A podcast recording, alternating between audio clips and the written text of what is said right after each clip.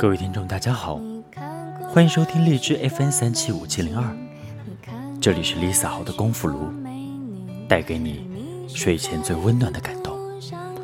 我是 Lisa 好，做这个电台的初衷，说到底还是为了那俗辣的两个字——梦想。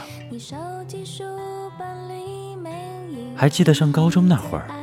紧张的学习氛围充斥着整个生活，而我总是喜欢在睡前打开收音机，静静的聆听。最爱的节目是 FM 九一点八湖南交通频道小海主持的《月光海岸》，一首旅行的意义和小海那温婉动人的声音，陪伴了我无数个夜晚。就是在那个时候，萌发了这样的想法。做一档情感类的节目，做一个有温度的暖心电台。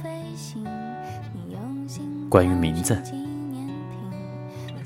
蒙娜丽莎这个名字源于我上大学时候一次广播站成员的集体拓展活动，大家都要有代号，小伙伴们就给我取了这么一个当时看似很恶搞的名字。现在回想起来。大学时候的青葱岁月，都还历历在目。只是这个名字，却很久没有人再喊起。我喜欢这个名字，是因为蒙娜丽莎的微笑是神秘的，它总是给人捉摸不透的感觉。可能你带着不同的心境去看它，所感受到的。也都是不尽相同的。蒙娜丽莎的微笑，时而温文尔雅，时而安详严肃，时而略带哀伤，时而又有几分嘲讽的意味。神秘莫测的微笑，显露出人物神秘莫测的心灵活动，就好像我们自己，一千个人的心中。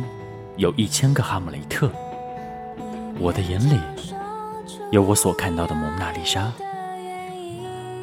至于功夫炉，只是我一时兴起，把卢浮宫三个字倒置过来。功夫二字，说的是我的阅历、积累和领悟，而火炉，则会在寂冷的夜晚温暖人心。蒙娜丽莎。